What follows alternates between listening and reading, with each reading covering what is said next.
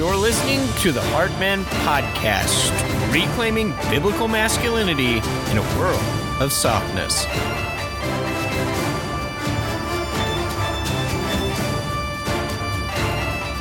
Now, on this episode of the Hardman Podcast, I'm going to be talking about the masculine virtue of plain speech.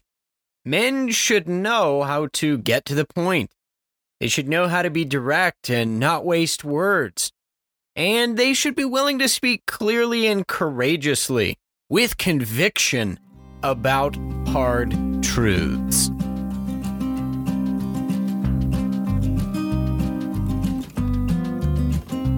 The hero of Netflix's Longmire series is Sheriff Walt Longmire. He's a plain spoken and honest man who wears a Stetson. He carries a lever gun and a 1911. Sorry, Glock fans. He packs a mean punch. He drinks Rainier beer, which for you in the Midwest or on the East Coast, that's the Busch Light of beers. He's a simple man. He's straightforward in his speech. This is why everybody loves Walt. He's a no nonsense sheriff who drives a beat up Ford Bronco. He genuinely cares about his deputies, his his community.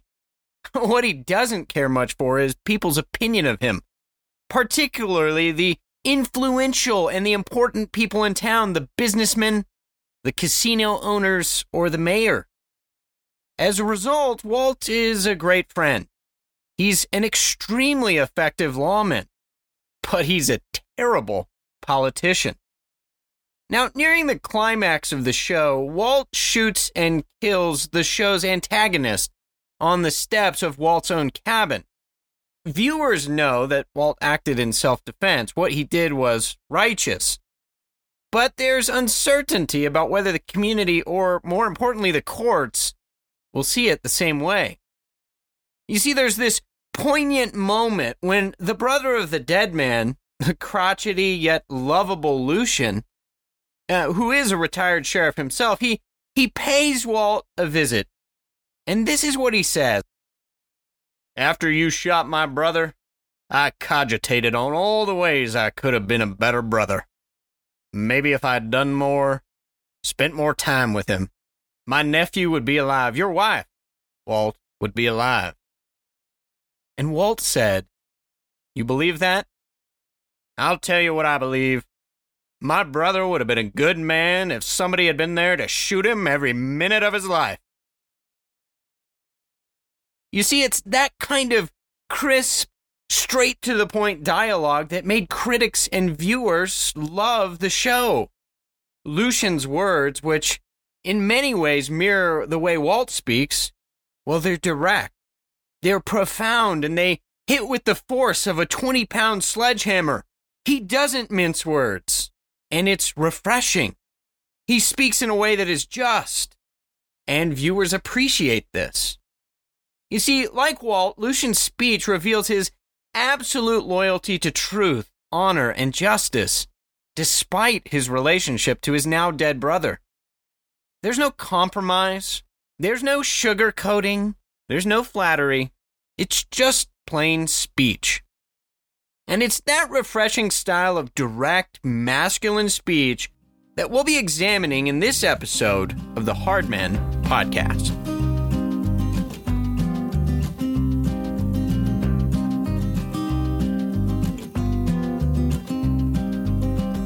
Now, recently I held a poll on Facebook and I was asking folks, what are the top five masculine movies of all time?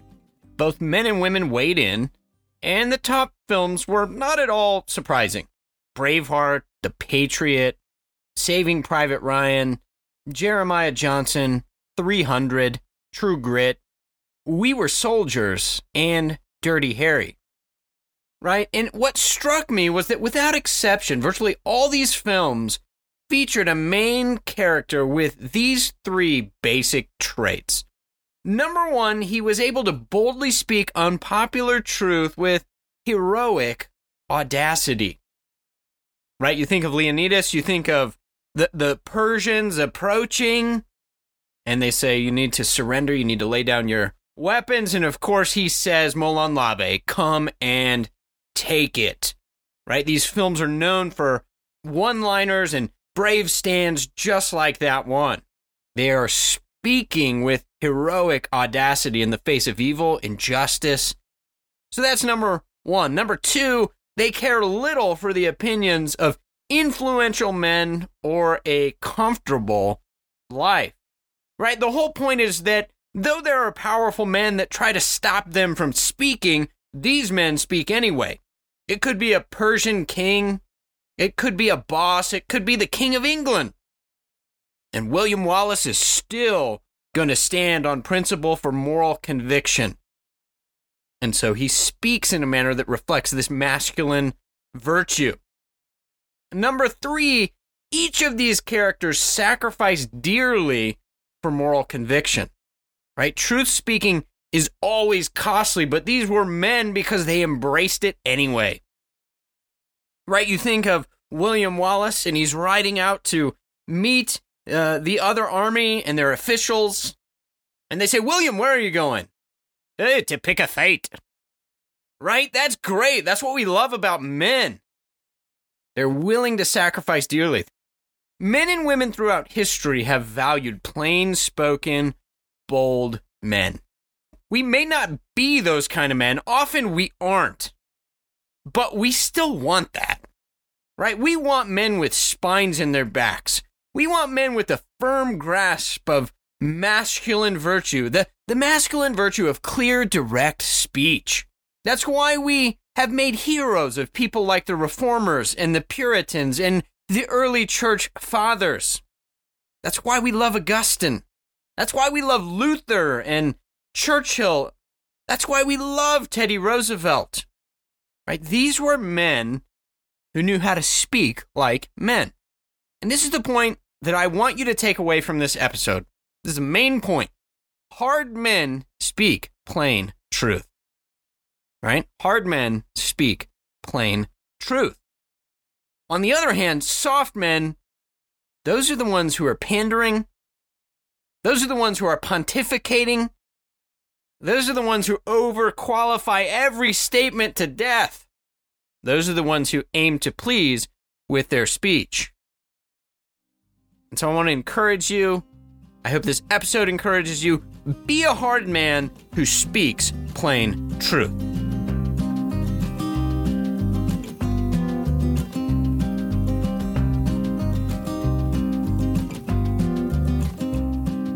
Now, here's the other point that I want to make. We've been talking about movies, we've been talking about film, but really, this kind of direct masculine speech is also embedded in the fabric of Scripture. Now, I bring this up because I also posted this poll on Twitter, and for whatever reason, it enraged the LGBT crowd. What is a masculine film, you monster? How dare you speak of films as having gender?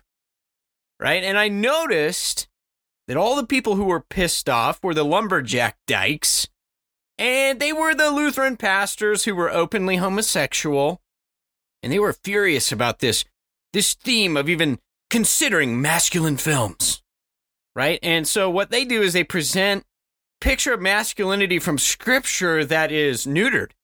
The only passages they want to talk about are Jesus was nice. Jesus was not nice. In fact, many times, I think of Luke's gospel, the Pharisees and the lawyers say to Jesus, You have offended us. And what does Jesus say? He goes, Oh, you think that's offensive? I got another one, and it's worse. Right? Jesus is overturning tables. He's preaching so boldly and in such an offensive manner, they want to throw him off a cliff in his hometown. Why? It's not because Jesus was nice. Right? So when you look at scripture, you can look at Moses and the way that he spoke to Pharaoh. You can look at David as he ridiculed Goliath on the battlefield.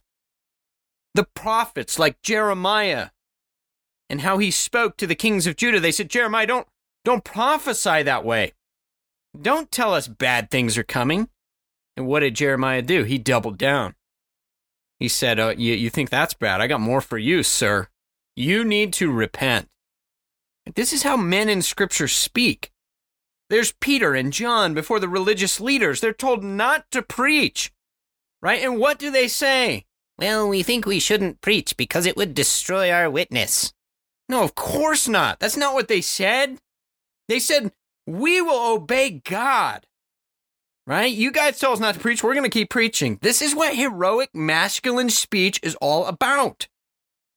Jesus tells us this. Our speech comes from the heart. We speak this way because our hearts are full of faith. We are trusting in God. We love His word more than what people say about us. And so, as masculine hard men, we speak with faith, with courage, conviction, and clarity. Right? This is all throughout Scripture. I do want to clarify one thing. Right? A lot of people will hear this, particularly my cadre of lesbian Lutheran friends I use the term friends very, very loosely. But they will hear this and they say, You think men should be jerks. I actually, I love this. I had somebody send me a picture they drew or had somebody draw, I don't know. And it was Jesus Christ Rambo. Now, how cool is that? Jesus Christ Rambo? Somebody took way too much time to try to insult me and I actually loved it. I had a really long laugh. My boys love that as well. But right, that's not the picture. Like bravado, machismo, just being an a hole. That's not what we're talking about. We're talking about speaking plainly with conviction and courage. That does not mean being a jerk, right? Scripture is full of passages like Proverbs 15:1 that calls us to use gentle words in certain situations, to be winsome, to be tactful, so, when we say speak boldly and plainly, I don't mean be a jerk. I don't mean that you should be as offensive as possible at all times. What our culture is lacking is men who speak boldly and clearly on difficult doctrinal issues. It's about speaking boldly and clearly on insidious social practices or when you're speaking to evil. On those issues, there's no room for softness. I want to lay out three things about this masculine virtue of plain speaking. So, number one, do not pull your punches. Instead, speak with full force. What do I mean by that? I mean, don't hold back from speaking hard truths, right? You think of pulling your punch, it's like a boxer, like he's faking it. He makes it look like he's hitting somebody hard, but he's not, right? He's trying to soften the blow so as not to knock somebody out. And here's what I want you to hear as men, there are times when you, like Paul, you're pushing people to repentance. You need to make them be leveled by the truth of God's word. And that is the most merciful and kind thing you can do to them. Right? We'll get into this in a little bit, but what does it look like to pull your punches? If you have a homosexual friend, you say something like, Well, homosexuality isn't God's best for you. Right? That is pulling your punches. What is not pulling your punches is saying, look, man, this is sin. It will send you to hell. I love you. Repent. Or with Paul saying to the LGBT lumberjack dyke lesbian pastor, right? Saying to her, be reconciled to God. I want you to turn from your sin. This is wicked and evil. Right? That is a merciful, manly way to address things. Don't pull your punches. Swing with the full force that Scripture warrants. All right, number two, moving along. Don't bury the lead. Right? I'm a journalist by trade. What does that mean? It means that your lead goes in the first sentence or paragraph. You have a nut graph. You get to the point right away. How many times you got a you got a difficult conversation you got to have with a friend or somebody in your church, maybe it's a spouse, maybe it's a kid, and what do you do? You go on and on for like 15 minutes. Oh, did you see the game? Oh, yeah, that was so great. Just get to the point. That's how masculine speech should be. I love you, brother. You're in sin. You need to stop.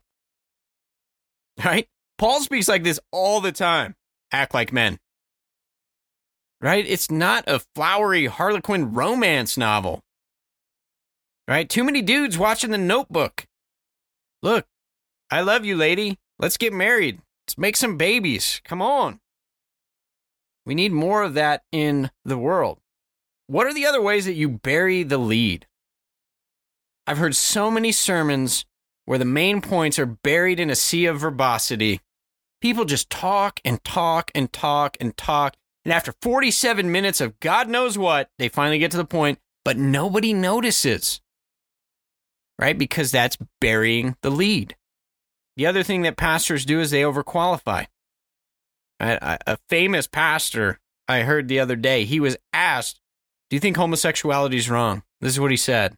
He said this Well, the, the first question that I always want to ask is, what, what, where are you in your life with scripture? Like if, if God tells you something, right? And he goes on and on forever. It's, it, it's like a 35 minute YouTube video. And at the end, he's like, you know, if God were to say to you not to do something, would you not do it? I mean, that's where we need to be. He never just says homosexuality is a sin. You need to repent of it. If you're living that life, if you're effeminate, if you're trending in that direction, you need to repent. Right? Don't bury the lead. Get to the point. And number three, and this is the final thing that I'll mention in this section about the masculine virtue of plain speaking. Don't sugarcoat things. Right? When you have unpopular truths, you know they're going to be unpopular. Don't sugarcoat them. Don't try to uh, avoid offending people. Right? Doug Wilson and Mother Kirk, he has this great line and he says, We think in the pulpit that it is our job to make God palatable to the world, to make God acceptable to the world. That is not our job. Don't sugarcoat unpopular truths. Now, by way of application, how can you learn this style and this power of plain speaking? Well, I would encourage you in a couple things because you need to be reading things that are plain spoken and you need to be exposing yourself to people who are plain spoken. It is not common enough in our day that you're going to find people who generally do this. But here's what I would encourage you to do read John Calvin. Right? I made it a practice during my preaching ministry that every sermon where there's a Calvin Calvin has a commentary, I would use that commentary. And you know what struck me? I was like, Calvin is a jerk. Compared to our culture today, like, I'm pretty sure if John Calvin preached at almost any Reformed church, he would be thrown out today. He calls people stupid. He says anyone who believes this doctrine is stupid and worthless and a piece of rubbish. Like, he'll talk like that. Or read the Puritans. Right? They're very, very plain. Probably a little nicer than the reformers at many points, but they can be harsh too. Read J.C. Ryle, Holiness. Oh my goodness, if you want to see plain speaking that is almost absolutely absent from the church and the world today, read J.C. Ryle, Holiness. Read his book to young men. It's phenomenal. All right, these men were extraordinarily effective because they did not pull their punches, they did not bury the lead, and they did not sugarcoat. I want to give you one example. Hopefully, this whets your appetite for more direct speech. Because at the end of the day, direct speech is freeing, it's liberating, and it's refreshing. Right? This is Cotton Mather. He said this A prayerless family is a pagan family. Ouch. Right? That's powerful stuff. What is that? One, two, three, four, five, six, seven words. And in seven words, Cotton Mather was the king of Twitter before Twitter existed. He didn't need 140 characters. Cotton Mather lays you low with just a few words. He gets his point across, it stings, and you say, if my family's prayerless were basically pagans. Ouch. That is what the world needs more of. What is the problem today with the way that men speak and the way that speech is in culture? Well, it's this. We might value plain speech in an aspirational way.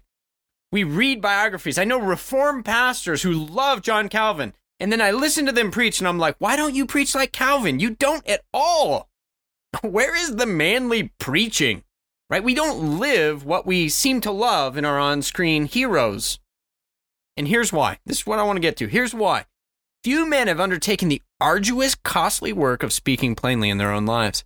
It takes discipline and hard work to cultivate this practice, and it's costly. Look, I've I've lived this out, and here's what happens you speak the truth, you lose friends. Right? But a hard man will say, you know what? I'm going to speak that truth anyway. It's costly. And we live in a generation of soft Christians who are not willing to speak costly truths. They will not discipline themselves to do this. Right? The greatest example of the failure in the absence of hard men speaking the truth is the American pulpit. Right? The pulpit leads the world. And the American pulpit, over all of it, hangs the Hippocratic oath of sorts, which says this first, give no offense. Give no offense. Preachers are scared to offend their people. And here's what it does it's a strategy that is astoundingly successful if you are trying to produce larger audiences and harder hearts. You want to grow your church big? Don't offend people. One caveat everybody's going to be hard hearted. Hope you never have to deal with sin. The greatest areas the pulpit has failed, and this is why our culture in America is awash with softness, sexual sin, and societal, social issues that are just destroying the culture is because preachers will not speak and pastors will not speak on biblical sexuality. They will not address femininity and masculinity from scripture. Right, the sexuality in the church is really in many ways not that different from the culture. And it's trending in the wrong direction. What about economics? It's not just sexual practices, right? We live in a debt culture because no pastor has the stones to tell his people you should not be in debt. Get out of debt. Take a Dave Ramsey course. Like, we'll help you. But being in debt, like, you're slave, man. And we don't have pastors who preach on these issues. What's one of the other areas where the pulpit has failed to teach and preach? Well, it's on fruitfulness in marriage, right? If the church was being faithful in preaching on fruitfulness in marriage, would America really be a 2.5 children and, and decreasing household, would that be our country? No. No, but no no pastor wants to ruffle the feathers. A few of them do, but not on the whole. Right? No pastor wants to sit down with a couple who has been married for 10 years and can have children but doesn't want to because it will interfere with their career. He's afraid to speak the hard truths. He doesn't want to address the feminism in a marriage many husbands don't want to address that. So they just cow to their wife. Right? And the pulpit, as I said, has failed the church and it's failed the culture. The salt is not salty anymore. This is why our church, which won't preach on effeminacy, which won't preach on homosexuality, this is why our church and culture are awash in perversions of every rainbow flag flavor, right? Because many within the church have refused to speak courageously and clearly about sexuality. Again, as I said in the last episode, how many sermons have you heard on the sin of effeminacy? 1 Corinthians 6. Paul, in that passage, speaks clearly and manfully. He says, effeminacy and homosexuality are sins, repent. Right? That's a pretty simple message. You don't need 17 seminary degrees to figure out that passage. Effeminacy, sin, repent. Not hard, right? Yet the leaders and pastors in big evangelicalism, they soften it. So if you listen to the president of the Southern Baptist Convention, he'll say things like this We know homosexuality doesn't send you to hell because heterosexuality doesn't send you to heaven. That's right. That's the kind of garbage that is coming from the pulpit. What the church needs is a generation of men with the spirit of Moses. Hebrews 11 men. What does it say about Moses? It says he chose rather to be mistreated with the people of God than to enjoy the fleeting pleasures of sin. He considered the reproach of Christ greater wealth than the treasures of Egypt, for he was looking to the reward. Moses did not care about his prestige and popularity in Egypt. He said, You know what? I will stand with Christ. I will stand with God, and I will be cut off with the people of God because I will speak and stand for the truth. We need men like this. And what have we got? We've got effeminate churches because effeminate men preach to them. Soft men preaching, soft men hearing, and nothing but hard hearts. We have a coddled generation of Americans who needs a safe space. God help us. We need a safe space from opposing viewpoints. Not the Taliban coming to rape your wives and behead you. No, we need safe spaces from opposing viewpoints. Tell me we're not soft. We're concerned in our colleges and universities and in our high schools that opinions other than our own could, quote, do violence to us. We're afraid that our teenagers would get emotional trauma or PTSD from difficult discussions. And so we have to issue trigger warnings. Gotta be kidding me. We've got to issue trigger warnings. By the way, suicide rates among teenagers and iGen, that's the generation right after the millennials, maybe 97 and after, something like that, suicide rates have skyrocketed. Emotional health has tanked. Why? Because they're soft. Because we made them soft. Because we don't speak hard truths. Nobody looks his son in the eye and says, You do not measure up, son. You got work to do. We need fathers. This is the great need of the hour. Doug Wilson has said this in Mother Kirk. The need of the hour is for the jackhammer of God's truth. If you have concrete hearts, you do not come at them with a feather duster. It's hard words from hard men to soften the hearts of God's people. Where are the hard men? Where are the men willing to address the difficult issues that nobody wants to talk about? Right? Where are the sermons during the coronavirus? Like, we heard of one out of Moscow, at least some stuff, some content that got pulled and banned. If you're not preaching the kind of content that Google and YouTube would ban, you're probably not doing it right. If they're not ready to throw you off the cliff, you're probably softening the message. We have come to the point, Doug Wilson writes, we have come to the point in the church and the nation where anyone who speaks a hard word is automatically assumed to be displaying his own hard heart. And so we call him harsh and divisive. He is unloving. In an era of muddled confusion, soft words, and hard hearts, the world needs plain spoken men. We need men willing to speak the words that will get them labeled as divisive, unloving, and destroying their witness. And those men will speak anyway. Right? It's not an easy path, it's not a popular path, but I believe it is the path of faithfulness. I want to end with this three practical ways you can be a hard man speaking hard truths. Right? We promised it we'd be practical. How can you do this? Right? It's easy to look at the pulpit and you say, well, I'm not a pastor. I can't change that. That's true but you can be faithful where you are. Here are three ways that you can be a hard man speaking hard truth. Number one, you can speak hard truth in your marriage, right? We just got a little bit uncomfortable, didn't we? All right, I cannot tell you how many men will say to me things like this I know, Pastor, but if I address that issue with her or with my children, she, she said she'll leave me, right? Because you have a guy who is married to basically a raging feminist and he's afraid of her. And so he won't talk to her. He won't deal with her sin because he's living in fear and she holds that over him.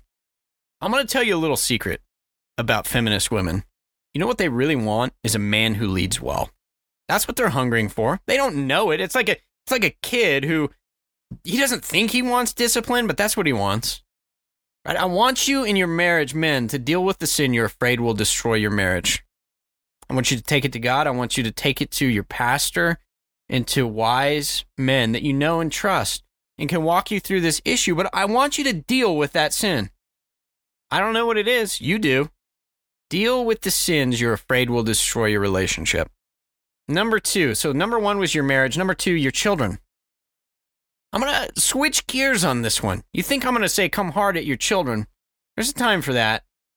But I want to challenge you. How do you speak hard truths to your children? You go to them when you sin and you say, Son, daughter, your father was wrong. Your father has sinned against you and before God. Please forgive me. And then you teach them to say, This is what we do in our house. It's what we say with each other. And it's humbling every time it happens when you have to, as a parent, confess your sin my child will say to me, and this is just life giving words, man. I encourage you to do this. My child will say to me, Daddy, I forgive you as Christ also forgives me. You want to put the gospel to work in your home? Do that with your kids. You want to speak hard truths? Confess your sin. That's a hard truth. Right? Your kids, your sons, they need to see and hear you ask for forgiveness. They need to see that you are depending on the grace of the gospel every day. Hard men speak hard truths, and I don't mean you're a jerk. Finally, finally, end of the show. I want you to learn how to speak hard truth at work. Right? When you're pissed off at your boss, you're pissed off at a coworker, don't play the CC game. Don't finish an email with warm regards. Lovingly yours, John.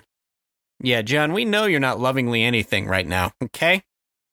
And the fact that you CC'd every department head, uh, that lets us know. We're not stupid. We know what's going on. Don't be passive aggressive at work, man. You got a problem with your boss, you got a, a problem with your coworker, you got you got a problem with your employee. Look, this is really, really simple. Go direct. No text messages, no emails, no face to face. All right, friendships, church relationships, you could say the same thing. Go to a person's face and say to them, Yeah, I got a problem. We need to work this out. Right, that's Matthew 18. We talk about that passage, but do we do it? So speak those truths. And when you do, in your marriage, with your children, and at work, don't pull your punches. Don't bury the lead. Don't sugarcoat. Speak plain gospel truths. Be a hard man and speak plain truths. That's what the world needs. Thanks for listening to the Hard Men podcast. More on the topic of masculinity and biblical sexuality. Be sure to check out my website.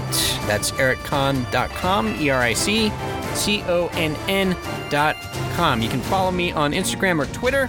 My handle on Twitter is Eric underscore Conn, all lowercase E R I C C O N N.